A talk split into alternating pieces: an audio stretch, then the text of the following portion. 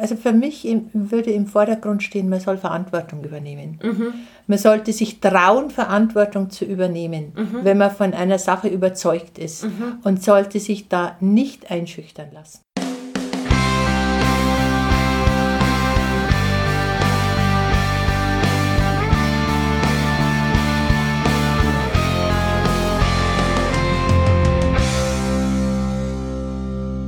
Herzlich willkommen zu einer neuen Folge von Vegan Queens, dem Podcast mit mir, Sophia Hoffmann. Und ich freue mich sehr, dass ihr heute wieder mit dabei seid und Lust habt zuzuhören. Ich habe mir heute einen ganz, ganz besonderen Gast eingeladen. Und zwar meine Mama. Und das hat einen ganz, äh, ja, was heißt besonderen Hintergrund. Ich hab, bin vor kurzem auf die Idee gekommen, eine Folge mit dir zu machen. Schön, dass du da bist in deinem eigenen Wohnzimmer, Mama. Ich freue mich auch, dass du da bist, extra aus Berlin gekommen. Und ähm, genau, wir haben uns, wir haben telefoniert und hatten uns unterhalten über, ähm, über einen Workshop, den ich gemacht habe, wo es ein bisschen um Leadership, um ja, um, um Anleitung geben, wie man mit anderen Leuten zusammenarbeiten kann und so. Und dann hast du in so einem Nebensatz gesagt, Mai, das hätte ich damals auch brauchen können. Und dann sind wir irgendwie auf dein, äh, deine berufliche Laufbahn äh, zu sprechen gekommen und dann ist mir eigentlich bewusst geworden, dass das total schön wäre, dich dazu im Podcast einzuladen, weil du wirklich mhm. eine Führungsposition lange hattest und mhm. da eigentlich auch in einem Bereich sehr, sehr innovativ warst und äh, sehr wegweisend. Und da würde ich gern mehr mit dir drüber reden heute. Und äh, ja, magst du ähm, dich, liebe Mama, einfach mal kurz vorstellen und sagen, was du da so gemacht hast in ja. deinem Berufsleben? Ähm, ich habe ich hab, ähm, mit, mit 19 Jahren äh, ein Abitur gemacht, habe anschließend Pädagogik studiert, war also mit 22 Jahren fertig. Das Studium fand ich ziemlich langweilig und anspruchslos, aber ich habe mich dann schon sehr auf den Beruf gefreut und habe äh, die Arbeit mit den Kindern sehr, sehr gern gemacht. Nach ungefähr, ja, nach ungefähr 15, 15 bis 16 Jahren äh, bin ich Konrektorin geworden. Da hat mich einfach die Rektorin der Schule, an der ich war, gefragt, ob ich nicht mich für diese Stelle bewerben möchte. Ähm, nachdem ich mit ihr auch gut ausgekommen bin, habe ich gedacht, warum nicht? Habe mich beworben und habe die Stelle auch gleich bekommen. Dann war ich eben erstmal Konrektorin, habe das Amt aber dann wieder bleiben lassen, äh, wie ich schwanger geworden bin mit Sophia. Mhm. Es gab nämlich, äh, die, Schule hat, es war so, die Schule hat sich verkleinert. Wir hatten weniger Kinder und es gab keine Konrektorenstelle mehr. Mhm. Und ich, mich, ich hätte mich auf die Rektorenstelle bewerben können, die zu dem Zeitpunkt frei geworden ist, aber ich wollte nicht jetzt zu meiner Schwangerschaft gleich die Rektorenstelle haben. Mhm.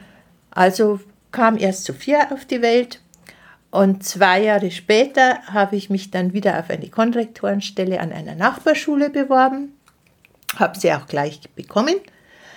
Nur war es dann so, dass an dieser Schule Rektorin, Konrektorin und Sekretärin gab es sowieso keine. Also es war die ganze Schulleitung war weg und ich stand da und ich musste nicht nur die Schule leiten, was einigermaßen problemlos war. Es ging noch einigermaßen, aber was für mich vollkommen neu war und wo ich mich wirklich sehr alleine habe einarbeiten müssen, das war die sogenannte Sachwaltung. Die Sachwaltung bedeutet, dass man auch für die, das Schulgebäude, für die Lehrmittel, für für alles, was mit Geld und Ausstattung zu tun hat, verantwortlich ist. Also eigentlich Buchhaltung und Buchhaltung, Geldverwaltung, wie man alles, sagt. alles. Das heißt, alles und das habe ich alleine machen müssen und nachdem ich ja auch keine Sekretärin hatte und außerdem eine Klassenführung mit, mit äh, 17 Stunden Unterricht,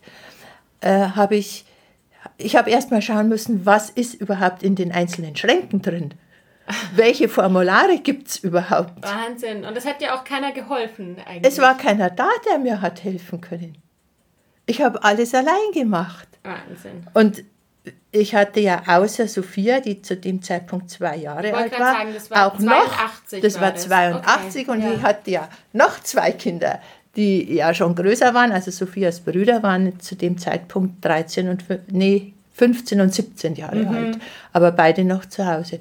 Also es war schon hart und ich habe mich sehr durchkämpfen müssen. Und wie lange hast du dann, die, du hast bis zur Pensionierung hast du ich die war, Rektorenstelle gehabt? Bis zur Pensionierung habe ich die Rektorenstelle gehabt, später, ja nach einigen Jahren habe ich eine Sekretärin bekommen. Nach einigen Jahren? Ja, zwei, nach zwei Jahren glaube ich. Aha. Was auch sehr lustig war, die, es hat, ich muss aber dazu sagen, inzwischen ist es anders. Aber zu meiner Zeit war es so, dass eines Morgens eine Dame an der Tür stand und zu mir gesagt hat, Grüß Gott, ich bin die Frau Schmidt, ich bin Ihre neue Sekretärin. Also das heißt, du hast da überhaupt hab, keinen Einfluss ich gehabt, nicht den geringsten, Nein, ich konnte nicht auswählen. Ich habe die Dame vorher nie gesehen. Sie war dann einfach die Frau Schmidt und die Sekretärin. Wahnsinn, Wahnsinn. Und ich habe ich hab später dann einen Konrektor gehabt, mit dem ich mm, auch immer wieder Differenzen hatte. Und es war schon sehr lustig, wenn wir zusammen irgendwo standen und ein Fremder ist auf uns zugegangen.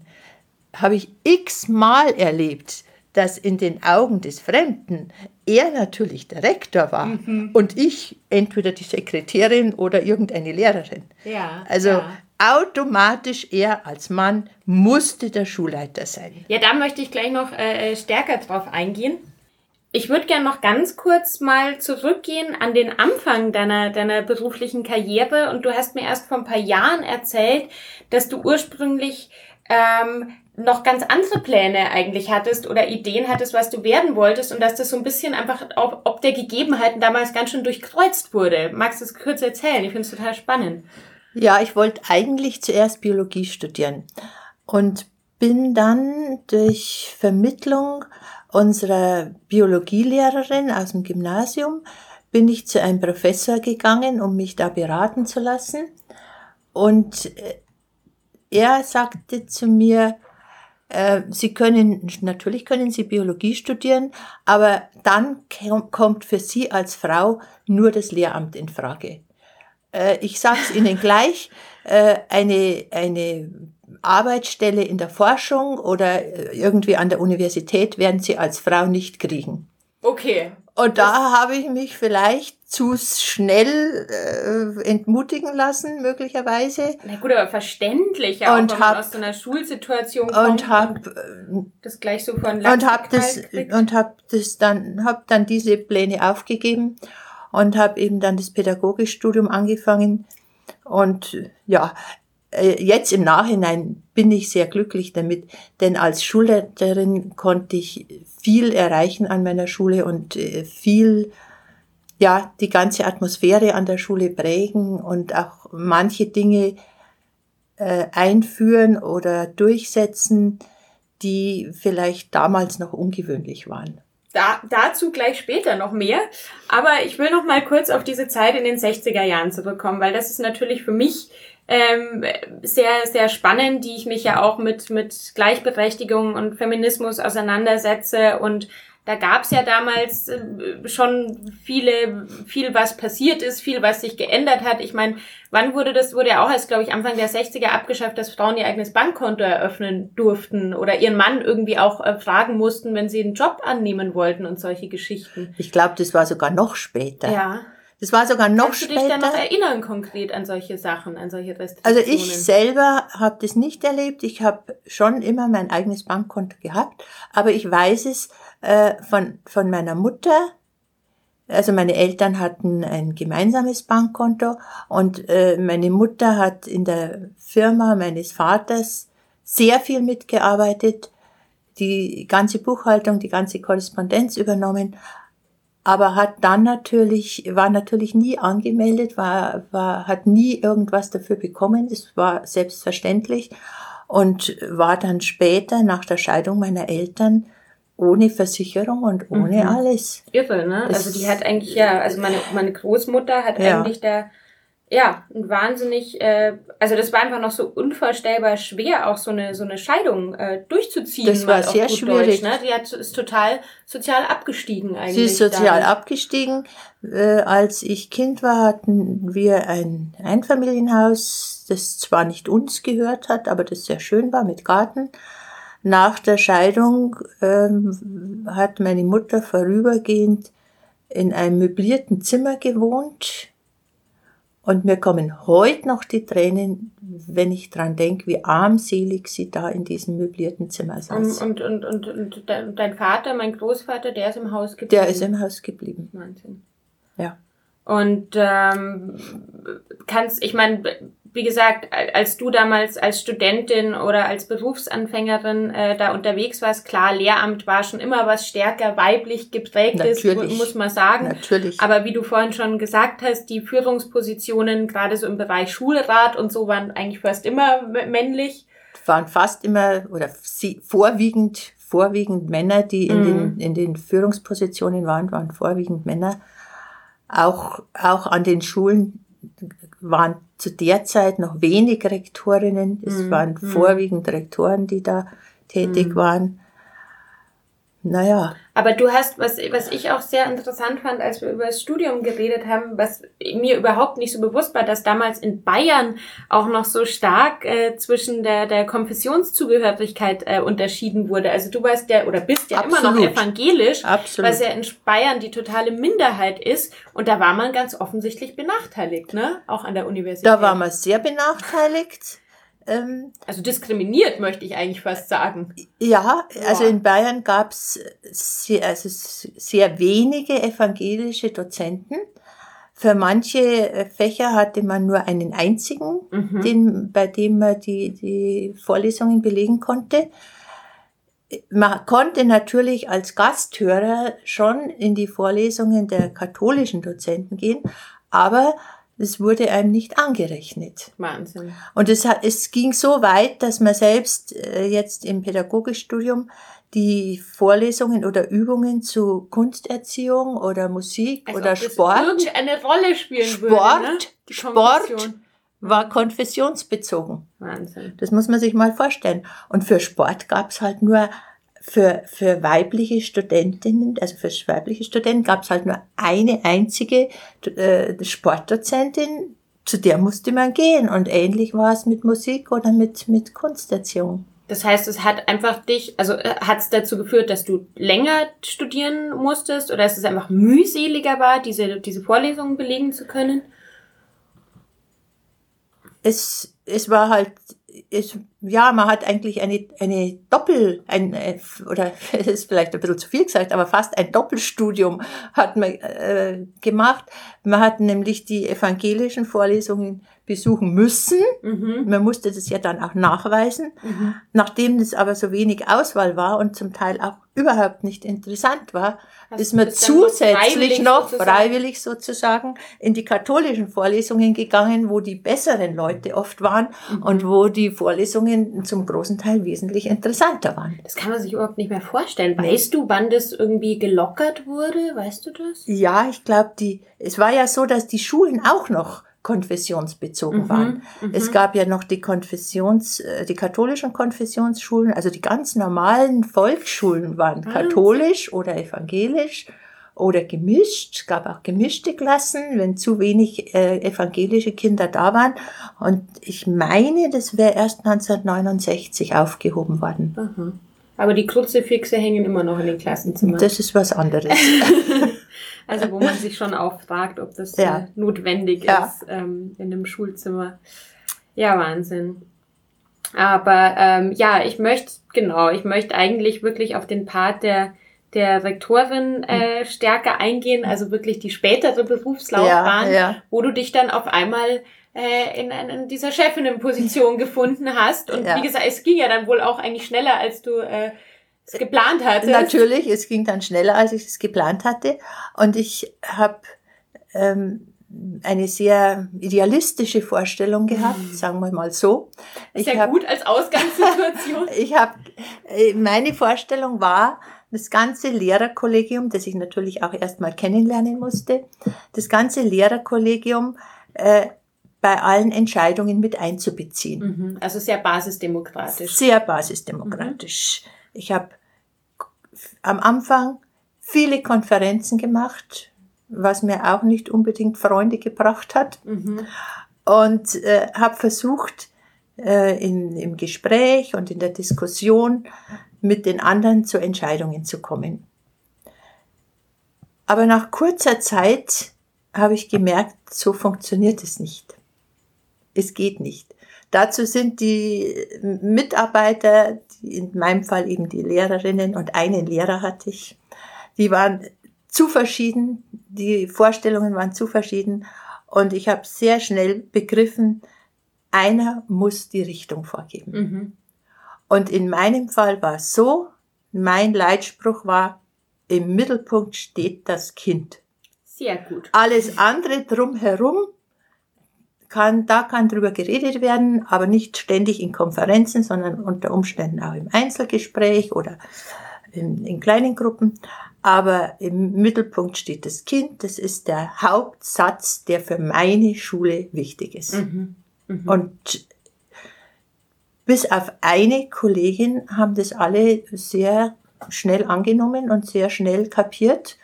Und ähm, die fand nicht, dass das Kind im Mittelpunkt steht, oder die, die hat sich einfach die hatte eine andere die, Vorstellung. Das war, es hat sich da um eine ältere Kollegin gehandelt, die der Meinung war, wenn sie in einigen Jahren in Pension geht, dann möchte sie ihre guten Nerven noch haben und möchte nicht total äh, abgearbeitet sein, sondern sie möchte ihren Ruhestand genießen und infolgedessen ähm, ist ihr ziemlich gleichgültig, was okay, mit Okay, also sie war einfach nicht mehr aufnahmefähig. Sie war nicht mehr aufnahmefähig, im Gegenteil, sie hat, sie hat mir dann auch noch versucht, Prügel zwischen die Beine zu werfen. Sie hat äh, nämlich äh, Elternbeiratsmitglieder angerufen und hat ähm, denen versucht einzureden, ich sei zu jung für meine Position. Ja, Wahnsinn. Und ich meine, du warst damals wie alt? 39. Naja, also. ja. Aber, aber, gut. Ja. Aber und was man, na gut, was man jetzt wirklich, du hast, du hast ja das dann irgendwie dir alles erarbeitet. Sehr ich habe mir das dann erarbeitet. Sehr schön ist noch die Geschichte mit der ersten Beurteilung, mhm. nachdem ich Rektorin war. Ähm, ich wusste schon von, von einer anderen Kollegin, dass, dass äh, jemand, der eine neue Stelle übernimmt, generell in seiner Beurteilung eine Stufe herabgesetzt wird. Aha. Das wusste ich schon. Um erstmal. Mhm.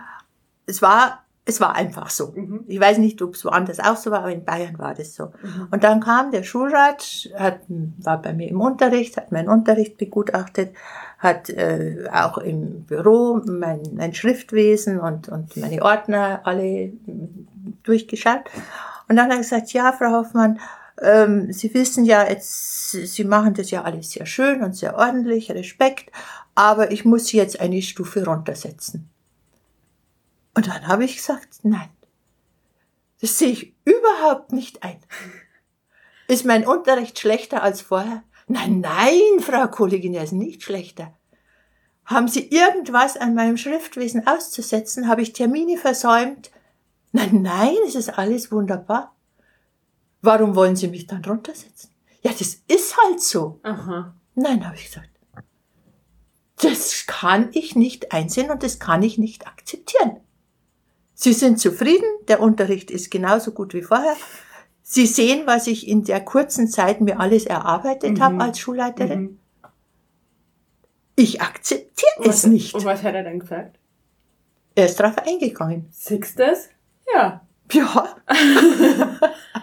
ja, man muss echt, man muss echt, äh, muss echt sich trauen. Man muss sich trauen. Ja, äh, äh. ja, man muss sich trauen.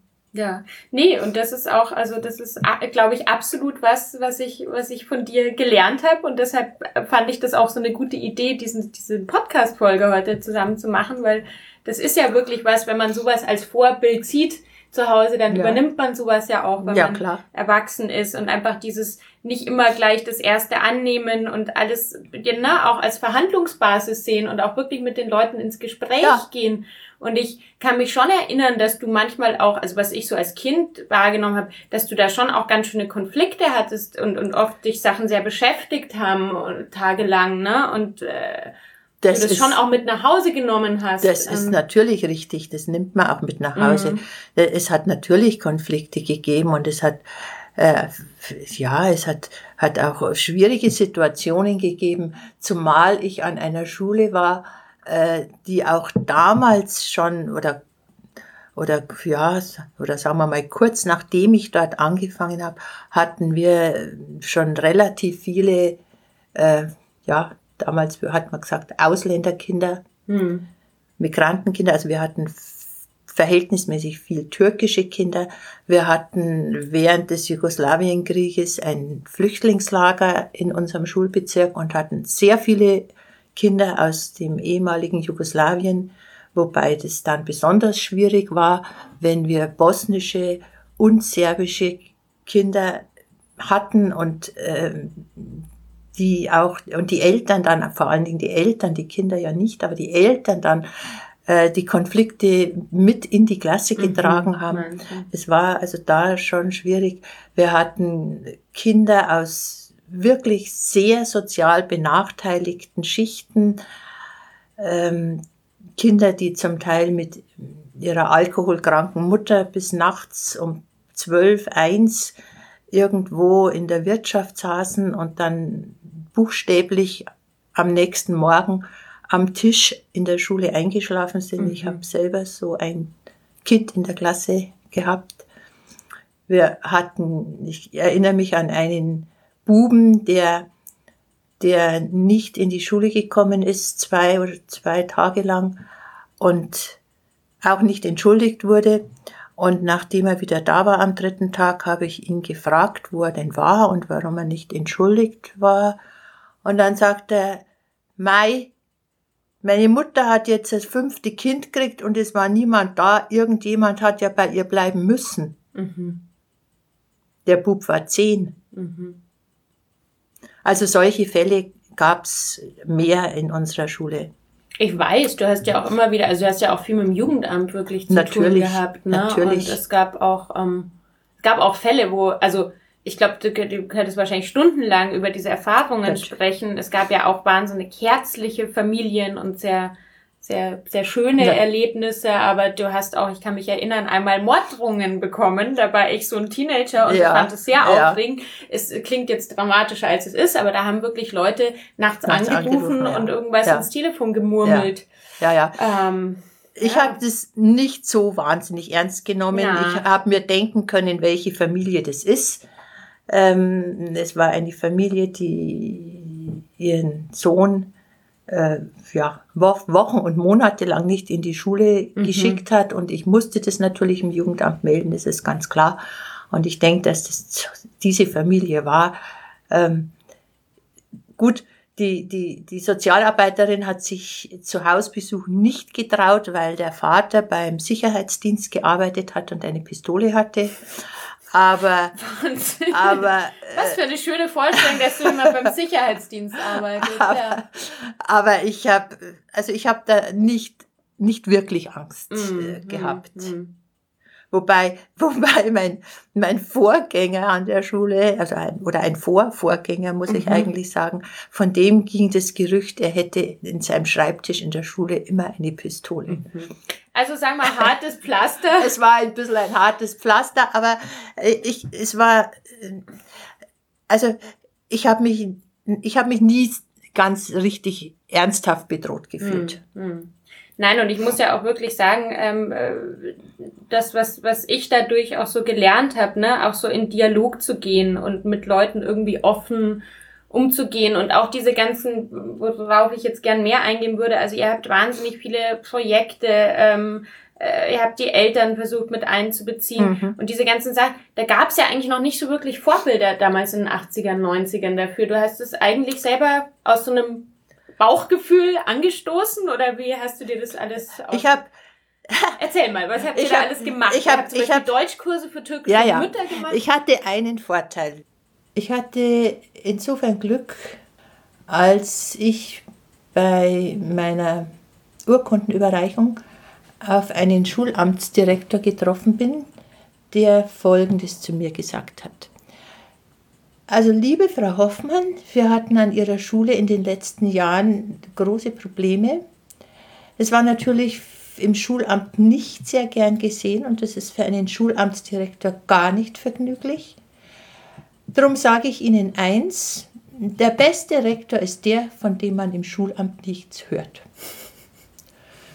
Ich habe das zur Kenntnis genommen und mir gedacht, na gut, da kann ich mich danach richten ich werde nicht ständig nachfragen, darf ich dies und darf ich jenes und gibt es da Bestimmungen und gibt es dort Vorschriften, sondern ich werde selber entscheiden nach bestem Wissen und Gewissen. In ganz strittigen Fällen ist immer noch die Rechtsabteilung da und im Übrigen mache ich, was ich will. Mhm. Und das heißt, so hast du ein bisschen so einen Freischein. Äh, habe ich mir gedacht. Gehabt. Und so habe ich dann auch gemacht. Ich habe also zum Beispiel ähm, sehr früh, ich weiß nicht, ob ich jetzt in München die erste war, aber sicher eine der ersten, äh, habe sehr früh einen Deutschkurs für türkische Frauen eingerichtet. Unser erster Kurs lief schon 2000, im Jahr 2000. Und es waren Plätze da für 25 Frauen. Mhm. Und es haben sich 30 Frauen angemeldet. Das heißt, mhm. wir konnten gar nicht alle aufnehmen mhm. in den Kurs. Das heißt, die Nachfrage war absolut Die Nachfrage war da, die Frauen waren begeistert, die Frauen waren dankbar. Mhm. Es hat aber nur funktioniert, es war der zweite Anlauf, es hat aber nur funktioniert, weil wir zugleich eine Betreuung für die kleinen Kinder mhm. angeboten haben. Mhm. Wir haben äh, das erste Mal haben wir an die Beaufsichtigung der kleinen Kinder nicht gedacht, der kleinen Geschwister. Da hat es nicht funktioniert, mhm. aber dann beim zweiten Mal, nachdem wir das angeboten haben, hat es fun funktioniert. Ich habe vielleicht auch, da war das Wort Inklusion überhaupt noch nicht in aller Munde und mir wahrscheinlich überhaupt nicht einmal bekannt, habe ich auch Kinder aufgenommen, die äh, körperlich behindert waren. Ich erinnere mich an einen Buben, der ähnlich wie die Kontergan-Kinder keine Arme hatte. Seine Hände waren an den Schultern angewachsen. Die Mutter war verzweifelt. Sie kam zu mir. Sie sagt, sie will unbedingt ihr Kind in eine ganz normale Klasse bringen und dort unterrichten lassen. Und sie findet keine Schule in München, die dieses Kind aufnimmt. Wahnsinn. In dem Fall habe ich natürlich mit den Kolleginnen gesprochen. Die, ich meine, das, sowas ähm, muss das ganze Kollegium tragen, denn er hat mhm. ja auch äh, die Fachlehrer in Sport und die Fachlehrer in Textilarbeit werken und nicht nur seine Klassenlehrerin. Und wir haben ihn aufgenommen und es, es ging. Es ging. Und äh, so habe ich dann eben mehrere Kinder, die behindert waren, aufgenommen. Später dann gab es die Zivis, da hatte ich dann einen, der jeden Vormittag auch sein Zivi dabei hatte. Es hat gut funktioniert. Und das waren so die Dinge, die ich so in eigener Regie äh, einfach entschieden, entschieden, entschieden und durchgesetzt habe. Sehr beeindruckend. Und du hast auch, ihr habt auch bei verschiedenen Wettbewerben und äh, na, ihr habt, was du mir, was war das, was hast du mir letztens erzählt, dieses eine Projekt, was ihr gemacht ja. habt? Das fand ich so wir, Ja, wir haben bei verschiedenen äh, Projekten, ähm, an verschiedenen Projekten teilgenommen. Zum Beispiel, ich habe mit meiner damaligen zweiten Klasse bei einem, ja, bei, es war eine Ausschreibung der Stadt München es zum Thema Vielfalt statt Einfalt. Mhm. Und ich habe gedacht, das ist ein wunderbares Thema, was auch sehr gut zu unserer Schule passt, nachdem wir ja auch Kinder aus vielen Nationen hatten. Ähm, und habe dann gedacht, das kann ich mit Zweitklasslern wunderbar umsetzen. Wir haben einen Kalender gestaltet, mit einem Festtagskalender. Jedes Kind hat auf einer DIN A4-Seite ein Fest aus seiner Kultur beschrieben und ein entsprechendes Bild dazu gemalt. Mhm. Und das habe ich dann zu einem Kalender zusammengefügt und das haben wir eingereicht und haben dann ähm, 5000 Mark für unsere Schule gewonnen. Mhm. Und es war schon toll, denn mit 5000 Mark kann man schon was anfangen. Das hat, das hast du mir, glaube ich, auch erzählt. Das hat dann der, der Schulrat, das hast du ihm aber dann auch sehr, ne? Das ist ihm nicht gleich äh, nein, ich habe ihm, auf ich, den Bauch gebunden. Nein, wir hatten dann Schulratskonferenz. Ich habe von der, von der Urkunde, die wir da bekommen haben, eine Kopie gemacht, habe ihm das so vorne hingelegt und er hat es da so zu seinen Papieren gelegt, geschoben und plötzlich schaut er drauf und sagt, ach, Frau Hoffmann, das ist ja enorm viel Geld, was Sie da gewonnen haben. Ich sage, ja, Und so haben wir öfter Sachen gemacht und ja, oder Baumpatenschaften übernommen. Oder ich habe auch versucht, den Kindern auch äh, den Umweltgedanken nahezubringen. Und was vielleicht auch noch sehr interessant ist, ähm, 86 bei Tschernobyl, hm habe ich über eine Bekannte erfahren, dass äh, die ganze Angelegenheit wahrscheinlich nicht so harmlos ist, wie es in der Politik dargestellt wird. Mhm. Und habe damals gegen den Widerstand der Kolleginnen und gegen den Widerstand der Eltern die Kinder eine Woche lang nicht in den Pausenhof gelassen mhm. Mhm. und habe die Sportstunden im Pausen, äh, im, auf dem Sportplatz abgesagt und habe die Kinder in der Turnhalle turnen lassen und hab, bin da schon ziemlich angefeindet worden. Im Nachhinein sind dann manche Eltern gekommen und haben sich bedankt bei mir. Mhm. Mhm. Aber das waren auch Dinge, wo ich einfach selber entschieden habe und mich nicht an die offizielle äh, Regelung gehalten habe. Wahnsinn, ja. Naja, und man muss sich vorstellen, ne? also das war ja noch vor Internetzeiten und so, ne? da hast ja, du ja nur das, was die Nachrichten gesagt haben ja. und dann... Ja. ja Wahnsinn. Ähm, was, ich, was ich auch schön finde, woran ich mich erinnern kann, du hast ja auch immer mit den Kindern gekocht mal immer mal wieder in, im ja. Mund. Ne? Also Gemüsesuppe war, glaube ich, mal. Gemüsesuppe war mal ein, ein Thema. Wir haben gekocht, wir haben Plätzchen gebacken. Und ich finde Gemüsesuppe finde ich so ein schönes Beispiel, weil man denkt erstmal nicht, dass Kinder jetzt total scharf sind auf Gemüsesuppe, aber so ein bisschen dieses Phänomen, wenn man es dann zusammen macht und was spannend, also das so aufregend ist, ja. dass man zusammen was kocht, dann isst man es auch, gell, ja. auf einmal. Genau so ist es. Also Psychologisch sehr Ich muss gescheit. dazu sagen, also die, mein, ich habe in der Zeit hatte ich äh, erste und zweite Klasse, mhm. sind also so sechs bis achtjährige. Und äh, genauso ist es, wenn jeder hat sein Gemüse mitgebracht. Jeder hat sein eigenes Gemüse. Jeder hat sein eigenes Gemüse. Alles, ja. Wir hatten das natürlich ein bisschen aufgeteilt, damit es nicht eine reine gelbe Rübensuppe wird oder eine reine Kohlsuppe. Ja. Wir hatten es etwas aufgeteilt. Der eine hat die Kartoffeln und der andere die Zwiebeln und der dritte die Karotten und der vierte vielleicht, ähm, was weiß ich, Pastinaken. Mhm. Eine hat Pastinaken mitgebracht.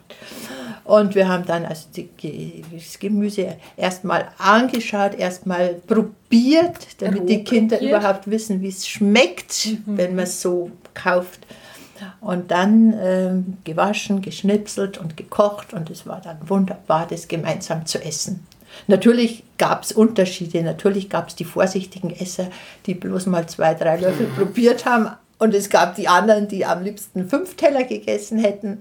Aber egal, jeder hat davon gegessen. Sehr schön, sehr schön. Und ich möchte so gern, ich möchte so gern die Geschichte von dem Apfelbaum auch erzählen, der vor deinem Klassenzimmer gestanden ist. Ja. Weil das für mich so, ähm, ja, magst du erzählen? Ja, da gab es einen Apfelbaum. Da gab es einen Apfelbaum. Ich, ich glaube, es gibt ihn noch. Mhm.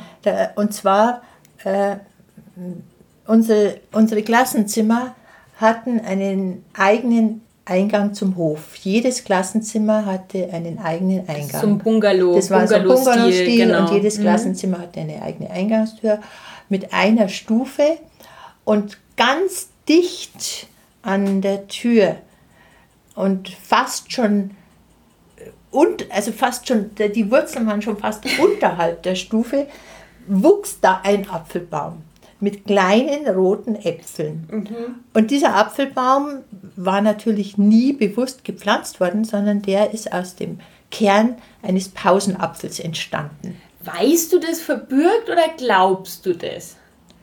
Das glaube ich nur. Aber es kann es nicht. Es klingt auch wunderschön. Aber es kann nicht anders komisch, sein. Der kann da, ist da nicht gepflanzt Es, worden. es da kann nicht gepflanzt anders sein, weil kein Mensch pflanzt einen Apfelbaum so dicht Ja. an der Mauer Ja, und so nah an der. Tür. Also es muss so gewesen sein. Und dieser Apfelbaum hat also jedes Jahr wunderbar groß, geblüht. Er war dann groß, er, äh, er war dann vielleicht schon, ja, er war vielleicht dann schon vier Meter hoch ungefähr. Und er hat er- erstens im Frühjahr wunderbar geblüht, aber er hat auch im Herbst ganz viele kleine, schöne rote Äpfelchen gehabt, die zwar teilweise wurmig waren, die wir aber trotzdem geerntet haben und aus denen wir dann gemeinsam ein Apfelmus gekocht haben. Genau, und das ist eigentlich, wo ich als Kind gelernt habe, dass man Ja. auch aus wurmstichigen Ja. äh, Falläpfeln Ja. sehr gut Apfelmus machen kann Aber und was natürlich. Leckeres machen kann. Deshalb war das für mich eine sehr wichtige äh, Lektion im, im Sinne der Nachhaltigkeit auch. Das war sogar ein ganz besonderes Apfelmus, denn das Apfelmus wurde rosa. Ja, stimmt, das ist ein, ja, die dann sind so rosa. die, die ja. Äpfelchen waren so rot und auch innen waren die so Ja, ein bisschen ja. rosa. Und es war ein rosa Apfelmus, was Sehr natürlich schön. auch die Mädchen sehr entzückt hat. Ja, also ich würde gern, äh, ich würde gern umschwenken zum Thema Ja. Kulinarik ein bisschen, Ja, weil das ja gerne. so als Faden Gerne. durchaus auch durch den, äh, durch den Podcast Ja. zieht. Und ähm, als allererstes muss ich alle meine Gäste immer fragen, was ist dein Lieblingsessen? Oder mehrere, du kannst Also mehrere mein nennen. Lieblings... Nein, ich habe schon ein absolutes Lieblingsessen. Mein Lieblingsessen ist Apfelstrudel. Ja, Ja, dein selber gemachter oder auch wenn ihn jemand anderer macht? wenn er gut ist, kann ihn auch jemand anderer machen. Das ist sehr schön, weil da kann ich gleich reingrätschen und sagen, dass du einen wahnsinnig guten Apfelstrudel machst. Und Ja. dass ich ähm, das Grundrezept für den Strudelteig äh, in einer herzhaften Version findet sich ja auch in meinem ersten Kochbuch. Ah ja. In, ähm, da ist es ein Krautstrudel, Mhm. aber der, der Teig ist quasi dein Rezept. Und ähm, ja, du hast eigentlich, ich, ich habe es schon öfters erwähnt, ähm, ich habe eigentlich vom, von meinem Vater eher so das alltägliche Kochen, das Kochen aus dem, was da ist, aus Resten, sehr improvisativ, sehr experimentell so ein bisschen mitbekommen. Aber du hast eigentlich immer das Backen und die Mehlspeisen und auch das Einmachen, muss man sagen. Ne? Ja. Also Marmeladen, Apfelmus, äh, Einwecken. Genau, das hast eigentlich du Das hab immer eigentlich alles immer gemacht, gemacht, in einer ja. wahnsinnigen Perfektion, wie ich auch äh, finde. Also wirklich der, der Ja. Apfelstrudel, da kann man die Zeitungen durchlesen, wie man so schön sagt. Ja, Ähm, ist das einfach auch was, was du so von, von meiner Oma, von deiner Mama so gelernt hast? Oder? Ja, schon. Schon. Also, vielleicht müssen wir mal unterscheiden. Äh, Die Mehlspeisen habe ich natürlich von meiner Mutter gelernt, aber auch das Einwecken und Einmachen, weil das auch nach dem Krieg was ganz Wichtiges war. Äh, Ich kann mich noch gut erinnern, wie ich ein Kind war und es hat wenig gegeben, es ist sehr, sehr großer Wert drauf gelegt worden, die Früchte oder die Beeren oder das Gemüse, das man im Sommer irgendwo herbekommen hat, sei es aus dem eigenen Garten oder sei es von Freunden oder sei es von irgendwelchen Bekannten, die einen Garten hatten, dass man diese Sachen konserviert hat und dass man die, auf die dann im Winter zurückgreifen konnte. Ich kann mich erinnern, als Kind hat meine Mutter, nachdem es keine Einmachgläser gab, hat sie zum Beispiel Zwetschgen in Bierflaschen eingeweckt. Das aber Und ganz es schön war dann, mühsam. Es war mühsam. es war dann auch mühsam, die Zwetschgen aus den Oh Bierflaschen wieder äh, herauszubringen. Ähm, das waren natürlich die Bierflaschen mit dem Schnappverschluss. Naja, und wir haben ja dann wahnsinnig eng. ja, und wir haben dann lange mit langen Stricknadeln Stricknadeln. haben wir dann die Zwetschgen wieder aus den Flaschenhälsen gezogen. Wahnsinn. Oder ich weiß auch noch, wie wir im Wohnzimmer hatten, wie ich noch ein kleines Mädchen war. Im Wohnzimmer hat meine Mutter Schnüre aufgespannt und an den Schnüren hat sie Apfelscheiben getrocknet. Aber sie hat auch die Apfelschalen aufgehoben und hat dann auch die getrocknet und aus den Apfelschalen Tee gemacht. Siehste? Also alles wurde verwertet. Alles wurde ne? verwertet. Äh, Sie hat auch Eier gekauft im Herbst, als die Hühner noch gelegt haben. Es war ja damals noch so, dass im Winter die Eier knapp waren. Und sie hat dann die Eier in einer ja, in einer galertartigen Masse namens Wasserglas hat sie in einem großen Kübel die Eier sozusagen eingeweckt. Aha. Das heißt, man hat die konserviert in diesem Wasserglas die sind zwar nicht schlecht geworden, sie waren noch verwendbar, aber eigentlich nur zum Backen und Kochen. Also man hat sie im Winter noch genommen. Also sie mussten erhitzt werden. Man hätte sie, äh, man hätte sie nicht als, ja. als Spiegelei oder das man heißt, sie sind Das ist ja interessant, das habe ich noch nie gehört. Das heißt, sie sind flüssig geblieben in den Ja, sie sind flüssig geblieben. Sie sind, sie sind auch nicht, also sie sind nicht schlecht geworden, aber ja. sie waren natürlich nicht mehr frisch. Aha. Und sie wurden dann halt zum, ja, für die Weihnachtsbäckerei verwendet oder, oder wenn man irgendeine Mehlspeise äh, gemacht hat und hat Eier gebraucht, dann hat man aus diesem äh, galertartigen, matschigen Zeug die, ja die Eier rausgeholt. Ich habe das selber das, noch gemacht das, in den Anfängen meiner, meiner Ehe. Was ich weiß war? nicht, woraus das sogenannte Wasserglas besteht. Mal ergoogeln. Das musste er googeln, ich weiß es nicht. Ja. Aber du bist ja, ich meine, du bist ja am, bist 1943 äh, geboren, ja, am Ende ja, des, am, des e- Zweiten Weltkriegs. Also du hast wirklich noch diese Nachkriegsjahre äh, mitbekommen. Und ich weiß, du hast mir oft erzählt, es gab Nudeln mit Marmelade, ja, gab es öfters mal. War eins meiner Lieblingsgerichte. Naja, aber schau es doch, ich meine, es ist süß, Kinder mögen alles Süße, ne? Es waren einfach Nudeln und, und jeder hat ein Klecks Marmelade dazu bekommen. Mhm. Aber also kannst du dich da schon noch sehr bewusst erinnern, auch an diese, an diese Knappheit? Ich kann, mich sehr, Armut? ich kann mich sehr bewusst daran erinnern. Ich weiß auch noch, dass mein Vater ähm, jeden Tag, weiß nicht, drei oder vier gekochte Kartoffeln mit ins Büro genommen hat. Das war sein ganzes Essen tagsüber. Also meine Schwestern und ich mussten als Kinder nicht hungern. Wir hatten schon immer genügend zu essen, aber ich glaube schon, dass mein Vater und meine Mutter sich manches verkniffen haben äh, und, und nicht immer ausreichend gut ernährt waren. Es gibt da auch Fotos aus der Zeit, wo man das sehen kann und ähm, doch eher den Kindern was zugesteckt mhm. haben, als selber sich satt gegessen haben. Mhm. Ich meine, ihr wart drei wir waren kleine drei Kinder. Kinder. Ne? Wir sind Zwei also, Schwestern noch. Ja, wir sind 43, 44 und 46 geboren. Und ähm, es waren schon schlechte Zeiten. Ich, auch darüber haben wir uns ja mal unterhalten, weil ich natürlich aus meiner heutigen Perspektive sage, irre, wie man in so einer Zeit auch Kinder in die Welt setzt. Ja. Aber du hast da ganz äh, lapidar drauf gesagt, Kinder hat man halt bekommen damals. Da hat man ja. jetzt nicht so drüber nachgedacht, ob das jetzt gerade passt oder nicht. Ja, also Gut, ich denke. Verhütung war jetzt auch nicht noch so, nicht noch nicht so ein Thema. Ne? Verhütung war noch nicht so ein Thema. Also ich weiß, In so einer prekären Zeit ja, drei Kinder zu kriegen, ja. das ist irre eigentlich. Also ich weiß, dass zu, also noch meine Großmutter noch zu meiner Mutter gesagt hat, solange du stillst, kannst du nicht schwanger werden. Ja gut, äh, Aufklärung also, ist eine also schöne das, mal nur nebenbei. das hat sie wohl sehr wörtlich genommen, ja. aber offensichtlich hat es nicht so, äh, wenn man ja. das mal so durchrechnet. Nee, es hat äh, nicht funktioniert. Ja, Wahnsinn. Aber ja. Äh, was ich auch total spannend finde, du hast ja auch die äh, Rezepte von, äh, aus, aus der Familie von uns äh, archiviert. Ja. Und da sind ja auch noch wirklich Kriegsrezepte dabei. Ähm, also so 20 Variationen, was man aus Kartoffeln alles machen kann. Um so, also man hat gemerkt, es war so eine Kreativität da, um auch zu versuchen, so eine Abwechslung zu schaffen auf dem Teller. Ja, ne? Ja, und nämlich auch eine vegane Leberwurst ist da dabei. Aber da müsste ich das Rezept mal holen. Ja, ja, ich habe ich es mir schon mal abfotografiert. Ja. Ich glaube, es ist nicht wahnsinnig. Äh, ich, ich wollte es mal ausprobieren, weil ich es einfach spannend finde. Es ist find. sicher nicht Es so ist toll. irgendwie Hefe mit drin, es Hefe, ist irgendwas, was Grieß, Geschmacks gibt. Grieß, Zwiebeln, glaube ich. Zwiebeln, Grieß. Aber es ist natürlich damals, also ne, es wurde halt versucht, irgendwie nicht jeden Tag nur Kartoffeln pur zu ja, essen. Ja, Und, ähm, ja, ja ich kann mich auch erinnern, dass ich, wie ich sehr klein war, gab es auch viel Brennnesselspinat bei uns. Mhm.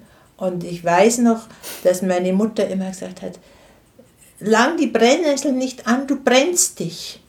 Ich habe sie natürlich trotzdem angelagt und ich habe mich nicht gebrannt. Wie meinst du das? Die gekochten? Nein, die, so. die, die, also die, die, die Brennnesseln, dass sie mich gebrannt haben, ja, die, die, die, Pflanzen. Ja, also ja, ich habe sie, obwohl ich sie angefasst habe, haben sie mich nicht gebrannt. Warum, weiß ich nicht. Komisch, aber es Komisch. gibt ja, gut, es gibt ja, bevor man, man kann ja Brennnesseln, ich glaube, wenn man die irgendwie Gott, jetzt, dass ich nichts Falsches sage, es gibt ja schon so ein paar Methoden, um die so ein bisschen weniger brennbar zu machen, dass man sie irgendwie abschüttelt oder wäscht oder ich weiß es nicht. Ich lehne mich da jetzt weit aus dem Fenster, ja, aber ich weiß es nicht. ja, also es zeigt wirklich, man hat ja. halt alles genutzt, was, alles irgendwie, genutzt. was irgendwie da war. Man hat alles genutzt. Man hat auch Lindenblüten selber gesammelt für Lindenblütentee. Äh, ja. Oder man, man ist auch auf die Felder gegangen, nachdem die Kartoffelfelder abgeerntet waren und hat äh, noch gesucht, ob man noch die was, eine oder andere Kartoffel was tatsächlich, also ich hab, kann mich erinnern, wir haben das auch mal gemacht, als, mhm. äh, auch als ich noch ein Kind war, mhm. gab es ja bei uns ähm, am Rand von München auch so ein Kartoffelfeld. Mhm. Und das, da habe ich letztens erst wieder einen Bericht darüber gesehen, dass das immer noch viele Leute machen, gerade heutzutage, weil diese absurde Aussortierung stattfindet mhm. und ganz viele Kartoffeln der Norm nicht entsprechen und lieber liegen gelassen ja. werden und verrotten auf dem Feld, weil es sich nicht lohnt, die zu ernten. Ja. Und da gibt es wirklich auch in Deutschland viele Felder, wo die Leute noch sammeln gehen. Ja. Also kompletter Wahnsinn. Ja. Aber ja, es ist so, ich meine, wir haben uns schon beim Frühstück heute darüber unterhalten, das ist so schade. Man versteht natürlich, dass man wünscht niemandem diese Not, die damals war, aber natürlich haben die Leute so toll auch Ressourcen genutzt, die, also sagst wie Wildkräuter sammeln oder so. Klar, irgendwann ging es den Leuten wieder besser und es kam die Wirtschaftswunderzeit und dann war das natürlich verpönt, sowas machen. Ne? Das ist so schade, dass das so ein Backlash ergeben hat, ja. dass wir jetzt erst langsam wieder draufkommen, ja. dass Fermentieren und haltbar machen was ganz Tolles ist. Ja. Und dann hat es wahrscheinlich oberste Priorität, dass man sich alles leisten konnte. Und natürlich, natürlich, natürlich. Und, und äh, wenn man sich die Fotos anschaut, wahrscheinlich ist es in sehr vielen Familien so, wenn man sich die Familienfotos anschaut, dann merkt man sehr deutlich, dass dann so Mitte der 50er um die 60er rum die Menschen plötzlich wesentlich Dick dicker waren. Mhm. Ich meine, ich will jetzt ja. wohl, ein Wohlstandsspeck sich ja, angesetzt ja, hat, klar. weil man sich eben, man konnte sich leisten. Ja, Wahnsinn. Ja. Tja, ja. Was soll man da sagen? Ich, ähm, ich, ich würde gern vielleicht die Brücke noch mal so ein bisschen zum, zum, zum Essen hinschlagen. Ja, ja. Ähm, gut, du hast gesagt, Apfelstrudel ist ja. dein absolutes ja, Lieblingsessen. Ähm, ich finde es spannend, weil du bist ja meine Mama und du hast ja auch die letzten Jahre, ich meine, ich bin ja wirklich mit einem wahnsinnig starken Nachhaltigkeitsgedanken aufgewachsen, mit einem sehr, mit sehr einem großen Engagement auch in Umweltschutz schon in den mhm. 80er Jahren, mhm. ähm, gegen Atomkraft. Das waren alles Themen, die bei uns zu Hause äh, präsent waren. Es wurde auch im Bioladen eingekauft. Ähm, wie gesagt, Tschernobyl war, glaube ich, damals auch so ein Auslöser. Ähm, und jetzt habe ich mich die letzten Jahre eben noch in, in Richtung sozusagen vegan oder komplett tierische Produkte Verzicht entwickelt. Wie siehst du das als Mama? Wie, wie, wie hat dich das am Anfang überrascht? Oder das würde mich mal interessieren. Oder es hat mich schon überrascht. Du warst ja erst äh, Vegetarierin mhm. und ich kann mich erinnern, dass wir mal über eine Freundin von dir gesprochen haben, die damals schon vegan, sich vegan ernährt hat. Mhm. Und äh, in meiner Erinnerung war es so, dass du nicht ganz überzeugt warst. Mhm. Du fandest es äh, wahrscheinlich sehr extrem damals. Ja, du fandest es sehr extrem damals. Mhm. Und ich fand es auch sehr extrem. Und wie du dann aber umgestiegen bist und dann dich auch dazu entschlossen hast, vegan zu leben, dann habe ich mir gedacht, naja, äh, meine Sorge war, hast, hat dein Körper dann alles, was er braucht? Hm. Mir ging es äh, nicht darum, dass du jetzt ähm, manches nicht isst oder, oder dass ich das verrückt finde, sondern mir ging es eigentlich darum, bist du dann auch gesund? Mhm. Das war für mich der, der, der, wichtige Gedanke. Aber das hat sich ja wohl in der Zwischenzeit... Das hat sich inzwischen bestätigt. du machst einen sehr gesunden Eindruck. Sagt mein Hausarzt auch. Aber das war eigentlich meine Sorge, dass ich mir gedacht habe, naja, ist das wirklich gesund? Aber das hängt ja auch, muss man wirklich sagen, viel damit zu tun, weil man eben, weil einerseits irgendwie es auch eine, eine, eine Lobby gibt, die einem äh, äh suggeriert, man müsste Milch trinken, um Klar. gesund zu sein, ne? also die das Klar. ja dahinter ist. Klar. Also viel, viel Information oder so dieses mit dem Eiweiß, ja. das ist immer, wo kriegt man sein kriegt Protein her, her, was ja, natürlich, ne, ja, Hülsenfrüchte natürlich. und selbst in Gemüse ist Protein. Klar, klar. Ähm, da hat zum Glück die letzten Jahre auch viel Information stattgefunden, dass man weiß, dass ja. das äh, recht unbegründet ja. ist. Oder was ich jetzt gerade vor zwei Tagen äh, auch spannend, ähm, so das Vitamin B12-Thema zum Beispiel, dass ja. in so fermentierten Sachen wie ein Kombucha ist ja auch Vitamin B12. Also Ach, wenn man sowas einfach in seinen, in seinen Speiseplan stärker mhm. implementiert, kann man sowas auch dadurch mhm. äh, bekommen. Und ähm, da lernt man halt auch täglich noch dazu. Das muss ich überhaupt sagen. Ich, also muss, ich muss jetzt schon mal auch meine Bewunderung aussprechen für dich. Äh, was du in den letzten Jahren alles in puncto Ernährung und Nachhaltigkeit und ähm, ja, Tierhaltung und so weiter und so weiter, was du alles gelernt hast und wie viele Informationen du äh, dir geholt hast, finde ich sehr bewundernswert. Dankeschön. Aber ich hoffe, dass ich auch ein bisschen was im positiven Sinne weitergegeben habe. Also, Aber natürlich. Ja, also ich, ich merke das schon. Also ich merke das ja, ich meine, das war ja schon, als ich so als Teenager das erste Mal äh, auf Fleisch verzichtet habe, hat das ja schon damals einen Einfluss gehabt, auch in unserem Haushalt, ja, als ja. ich noch daheim ja, gewohnt habe. Aber ich merke das ja auch, oder das finde ich auch schön, auch beim, bei meinem Papa eben, dass der ist ja auch immer neugierig. Also der probiert schon alles Zum aus, Glück. gell? Und Zum ähm, Glück. ich sage ja immer gern, wenn er mich dann anruft und sagt, ich habe diese Woche viermal vegan gekocht, dann frage ich ihn nicht, was er an den anderen Tagen gekocht hat, sondern freue mich, dass, ja. dass da ein Interesse da ist, ja, eine Offenheit. das muss ich auch sagen, er ist da sehr äh, neugierig und er ist da sehr offen äh, für mhm. Dinge und er hat äh, auch viele Anregungen von dir übernommen. Mhm. mhm. Und äh, wenn ich mir vorstelle, ähm, in unseren früheren Ehejahren, als unsere Söhne noch klein waren, da gab es so viel Fleisch und Wurst, mhm. das gibt es alles nicht mehr. Und, und vor allen Dingen, man vermisst es nicht. Mhm. Also du würdest schon sagen, dass sich auch bei euch schon ganz schön was getan hat ja, in der Ernährung. Bei uns hat sich viel. Und auch bei dir habe ich auch das Gefühl, dass ja, du, dass du weniger. Absolut. Wenig, absolut. Viel weniger Fleisch eigentlich absolut. isst, oder? Ich esse viel weniger Fleisch. Ich esse überhaupt kein Geflügel mehr, wenn ich nicht ganz genau weiß, wo das Huhn herkommt und mhm. wie es gelebt hat, esse ich nirgends auch keine kein Cäsarsalat mit, mit Putenbrust oder Hühnchenbrust, mhm. überhaupt nichts. Ich esse kein Kalbfleisch, außer mal aus Höflichkeit, wenn ich wo eingeladen bin, aber sonst esse ich kein Kalbfleisch. Äh, gerade beim Fleisch achten wir in der Regel schon sehr, wo es herkommt. Mhm. Ich esse viel mehr Aufstriche jetzt. Ich habe dich sehr angefixt, gell, mit Aufstrichen. Du machst Absolut. auch welche selber. also welche immer, selber. wenn ich bei meinen Eltern zu Besuch bin, bekomme ich selbstgemachte Aufstriche. Ja, zum Beispiel gestern die arabische Karottencreme. Ja, sehr lecker, sehr ja. lecker. Also, ja, ich esse es sehr gern. Und, äh, du isst auch Sojapudding oft, gell? Ich esse Gerne. auch Sojapudding. Ja. Ich esse auch Sojapudding, ja.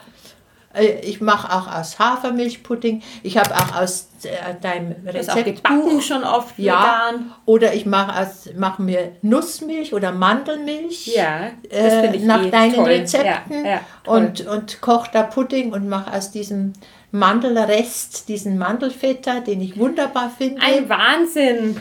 Also ja, Tja, also du sagst, es ist, es ist, äh, du findest, es ist nie zu spät, auch seine äh, Essgewohnheiten nochmal nachzutrainieren. Es ist nie zu spät. Also auch einfach Gesundheit, also abgesehen jetzt von den ethischen Aspekten und auch von dem, ne, wenn es um Ökobilanz und so geht, Natürlich. auch gesundheitlich Natürlich. einfach ist es ja auch einfach besser, weniger Natürlich. Fleisch zu essen. Und, ähm, Natürlich. Wo, wo, ich, wo ich leider, oder auf was ich leider nicht gut verzichten kann, ist schon ab und zu mal ein guter Käse. Das muss ja, ich sagen. Ja, das ist verständlich. Also den, guter Käse ist was sehr, sehr Gutes. Ja, also da würde ich sehr ungern drauf verzichten. Aber würdest du sagen, dass du da auch ein bisschen bewusster schaust, dann, was du das von schon, Käse kaufst? Das schon. Und so? Ja, das ja, schon. Ja. das klingt doch äh, fantastisch.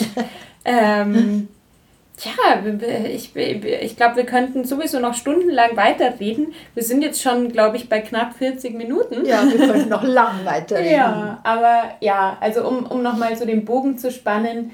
Ähm, eine Sache, die ich, die ich vielleicht auch noch loswerden will am Ende, also was ich auch immer wieder gern anderen erzähle, weil du hast ja wirklich, ähm, wie gesagt, als ich zwei war, wieder zu arbeiten angefangen ja, so kann man nicht sagen. Ich habe ja nur ein halbes Jahr Pause gemacht. Ach so, nur ein halbes Jahr? Ja. Ah, ja. Ich habe vorher schon gearbeitet, aber nur als Lehrerin. Ach so, ja gut, da war ich so klein, da, da kann ich mich so nicht klein. mehr erinnern. Nein, ich habe nur ein halbes Jahr pausiert. Und äh, na, was ich nur sagen will, ich hab, du hast ja wirklich einen wahnsinnig anspruchsvollen Job gemacht, auch in, in, in eine Führungsposition. Und ja. natürlich ist man als Lehrer, sage ich jetzt mal, offiziell nur vormittags in der Schule, aber es ist ja nicht so, dass die Arbeit damit getan Du schüttelst den Kopf, ja. ja. Ähm, ich habe als Kind nie den Eindruck äh, groß gehabt, dass du irgendwie zu wenig da gewesen wärst oder nicht für mich da gewesen wärst, trotz dieser. Das ist sicher richtig. Aber du hast natürlich, zumindest solange du klein warst, hast du natürlich nicht gemerkt, dass ich eben sehr lange abends und nachts mhm. gearbeitet habe. Das, ja. Du, später vielleicht dann schon, aber, aber wie du klein warst, du bist ja relativ früh dann ins Bett gekommen. Da hast du dich weiß dann nicht, du bist ja vielleicht um halb acht oder was ja, ins Bett ja. gegangen und ich habe oft ähm, ja, bis elf, halb zwölf gearbeitet, Wahnsinn. korrigiert oder, oder ich war ja auch zeitweise äh, Ausbildungslehrerin und habe mhm. Studenten gehabt und musste da Unterrichtseinheiten vorbereiten und habe hab da eben dann sehr viel abends und nachts gemacht. Mhm. Und ich kann mich erinnern, dann als ich größer war, war das einfach auch für mich ein ganz normales Bild, dass du zu Hause gesessen bist und was korrigiert hast. Das sowieso. Ja, ja. ich weiß gar nicht, ob man das verraten darf, aber als ich älter war, habe ich dir sogar geholfen manchmal beim Korrigieren. Ja. Das, äh, so lang nach der Pensionierung darf man das, glaube ich, schon, schon sagen. sagen. Und, und woran ich noch mit großem Vergnügen denke, du hast ein paar Mal hast du mit, mit großer Freude hast du Arbeitsblätter für mich entworfen. Echt? Ich habe noch, ich hab noch ein Arbeitsblatt, da ging's, ich, ein Arbeitsblatt, da ging es ums Händewaschen. Und es war ganz entzückend, wie du da eine, ein kleines Männlein oder Weiblein auf der Toilette gemalt hast. ja, da war ich da. Vielleicht elf, zwölf. Und da hast du dann das, hast du die verschiedenen Bilder, wann man sich Hände waschen muss und da saß dann dieses kleine Mädchen oder was auf der Toilette und du hast dann dazu geschrieben, Hände waschen nicht vergessen. Also du hast mich auch schon immer schön eingebunden. Ja, äh, wenn es ja. dir Spaß gemacht hat schon voll, aber das war auch einfach schön, weil man irgendwie eine Verantwortung ja. bekommen hat. Und das ist ja genau das Gleiche, ähm, wie wenn man in der, in der Küche, wenn man Kinder einfach mitkochen lässt und in der Küche ihnen Verantwortung Natürlich. gibt. Und äh, nur so lernt man es ja so im Endeffekt. Ja. Ja, na gut, sollen wir, sollen wir mal aufhören zu plaudern, sonst, äh, ja, sonst wird es zu lang. lang. Liebe Mama, vielen Dank. Ich glaube, ähm, das ist wirklich sehr sehr inspirierend, was du, was du zu erzählen äh, hast aus deinem, äh, aus deinem Arbeitsleben. Und ähm, ja, vielleicht als Quintessenz, man sollte ähm, öfter auch mal den Mund aufmachen und äh, oder wie, wie kannst du es formulieren? Ich möchte nochmal zurückkommen auf diese. Ich würde, ich würd, also für mich im, würde im Vordergrund stehen, man soll Verantwortung übernehmen. Mhm. Man sollte sich trauen, Verantwortung zu übernehmen, mhm. wenn man von einer Sache überzeugt ist mhm. und sollte sich da nicht einschüchtern lassen. Mhm. Dem bleibt nichts hinzuzufügen. Vielen Dank. Danke. Bitte.